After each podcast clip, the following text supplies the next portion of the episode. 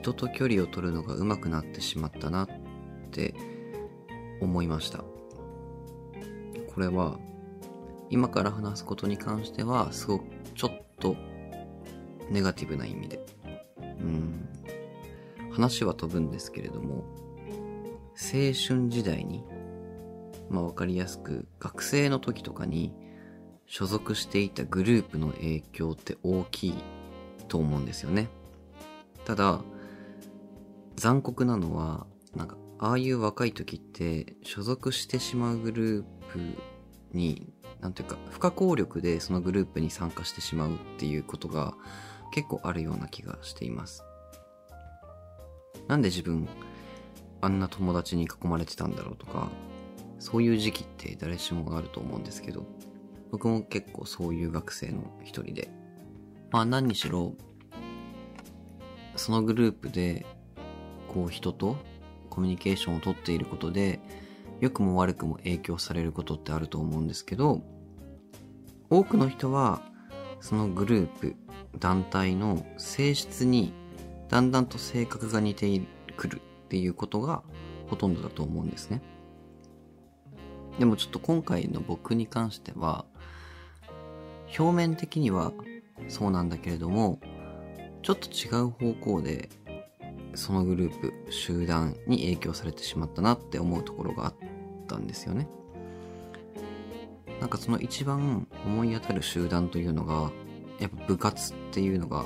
学生の頃は大きいなと思うんですけど、これ結構大人になってから言うとすごい面白くって、自分的にはこれすごく面白くって、大人になってから僕が学生の頃サッカーをやってましたっていう風に言うと、驚かれることが多くなったんですよね。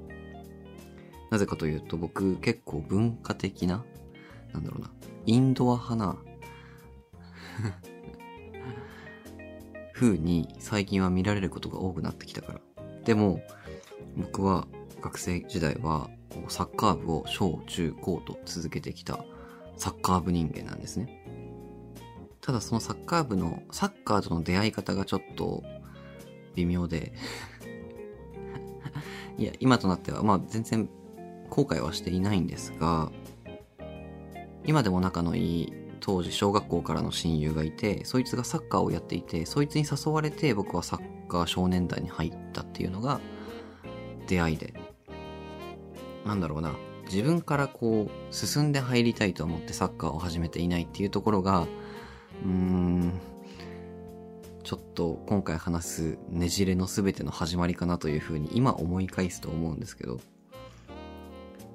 サッカー部のノリってすごくありますよね。なんか面白いことに全国共通でサッカー部のノリってあると思うんですよ。僕は北海道だったんですけど、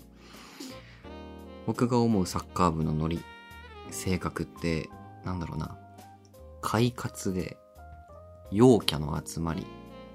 ていうイメージ。だけど、どこか真面目な部分もある。なんだろう、野球部とかと対比すると、野球部って結構バカが多いから めちゃくちゃ偏見なんですけど、え、でも今回話すのはそういう、これは全て偏見でしかなくって、その部活に入っている人が全員そういう性格なわけがないのに、部活ごとにこういうキャラクターを着せられてしまうっていうことがあるよねっていう話なんですよ。で、サッカー部に入っていた頃の僕も、今大人になっては、こうどんどんとその頃の性格っていうのは削り取られてめちゃくちゃ文化系の陰キャになってきているんですけれども、当時はやっぱりサッカー部のキャラクターを着せられてすごく陽キャだったし、クラスの中心で発言をするような人間、どちらかというとそうだったと思うし、でも、やっぱり今振り返ってみると、僕は本質的にはやっぱりサッカー部じゃないと思うんですよね。思い返してみると、やっぱりその部活とは波長が合っていなかったなって思うし、学生の悩みとして僕が一番思っていたのは、やっぱノリについていけなきゃ仲間外れにされるし、ついていかなきゃいけないっていう、なんだろう、自分の性格とかスタイルをこうチューニングしていくような作業にすごく体力を奪われていたなっていうふうに思います。なんかそれが、まあ、当時からすごく違和感は実は感じていたし、心の奥底で。なんかそれが実は、それ以降、こう集団のノリっていうことにすごくトラウマができるようになったなっていうことが、僕が学生の時に所属していたサッカー部という集団に受けた影響な気がしているんですよね。大人数のノリがすごく苦手だし、違う言い方をすると、グループとか集団をすごく客観視、達観してしまうような癖があるなって思ったんです。例えて言うならば、ライブハウスでバンドの目の前で真ん中ではしゃいでいるタイプではなくって、壁際に寄りかかって見ている客みたいな そういうムーブを、あの、社会でも取ってしまう、そういう人間になってしまったなっていうふうに、ふと思ったんですよね。こう、現実世界の集団で、具体的に言うのであれば、やっぱり仕事場とか、会社の人はすごく好きなんですけど、皆さん。でもこう、会社としてのグループには、なるべくこう所属したくないな、流されたくないなっていう、この性質が出てきてしまって、なるべく会社の人たちとプライベートを共有したくないと思ってしまうし、飲み会とか絶対に参加したくないなって思っちゃうようになりました。うん。実際、忘年会とかも行かないし。1対1のコミュニケーションならすごくできるんですけどね。あとはまあ、仕事じゃなくてもプライベートでも、友達のグループとかも僕はほとんど所属していなくって、うん、あっても大学の同期くらいで、僕の大学の同期はそれも特殊で、すごくみんな個人主義だったので、すごく、なんだろう、みんな自分勝手に連絡を取り合うし、すごく一人で生きていけるような人間たちだからそれは成り立っているだけであって、やっぱりこう、友人関係も10人とか、そういう大勢の集まりになってしまうと、急に距離を置きたくなってしまうんですよね。だからこう、大勢の飲み会とかにはもう絶対に行かないし、集団でキャンプとか、スノボに行こうとか、そういうのも基本的にはちょっともう無理なんですよね。まあしかも、これは自分的にすごく人生でも変わったターニングポイントだったなって思うのが、小中高でサッカーをやってたとは言ったんですが、高校でやっぱりその波長の合わなさとかに気づき始めていて、高校2年生の時にそのストレスが結構爆発してしまって、まあすごく悩んでいたんですけど、部活を辞めるっていう高校の2年生で先輩が卒業して自分たちの代になる前に部活を辞めるっていう決断を僕はしています。当時はすごく、うん、これって結構な僕の中では大きな決断だったし、すごく勇気がいることだったし、学校の先生や家族ともしっかり相談して、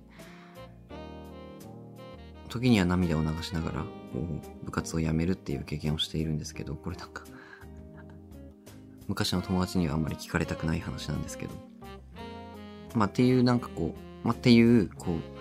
学生にとって部活とかそういう集団を抜けるってなかなか大きな決断だと思うし、すごく言う、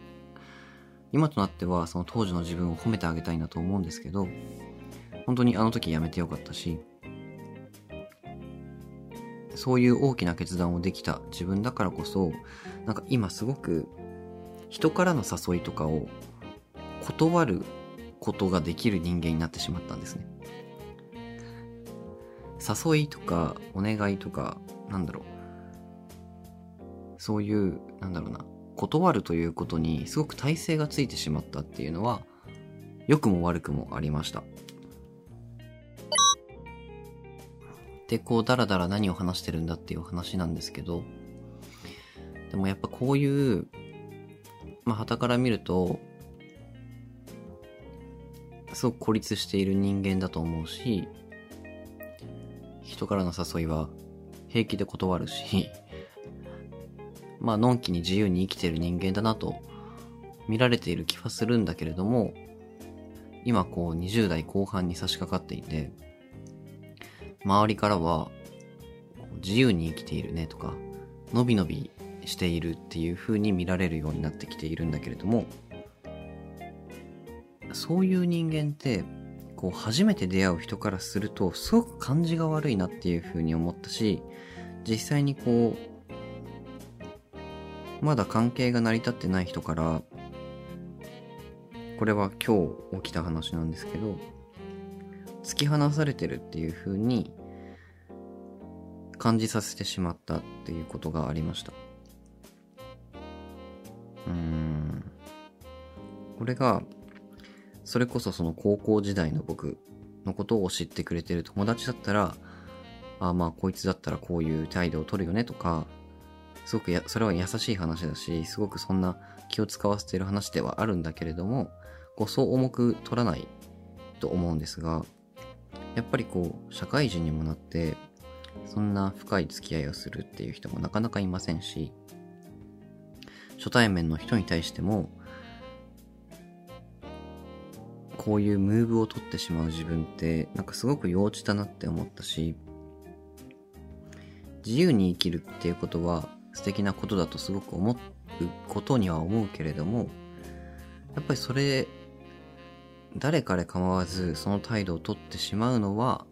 ちょっと違うのかなと思いました。やっぱりこれからこう人間関係を築いていくときには、少しはこう、自分の性格を相手に合わせてあげるだとか、譲歩してあげるみたいな、そういう気遣いって必要だし、そういうことができる人が本当の大人なんだよなっていうふうに、すごく思ったんだよなっていう、そういうふうに思ったんですよね。このポッドキャストは僕のどうしようもないたわごとを集めたエッセイ集です。在宅勤務中に垂れ流しにできるようなラジオ番組を目指しています。左脳は使わずに右脳だけを働かせて聞いてくれると嬉しいです。どうぞよろしくお願いします。まあでも、もっと向こうも僕がこういう人間だっていうことを知ってほしいって思ってしまう部分もあるし、まあだけどそんなね、初めて会った人とか、関係が浅い人は僕がこういう人間だとか僕の歴史も知らないわけだから、必ずしも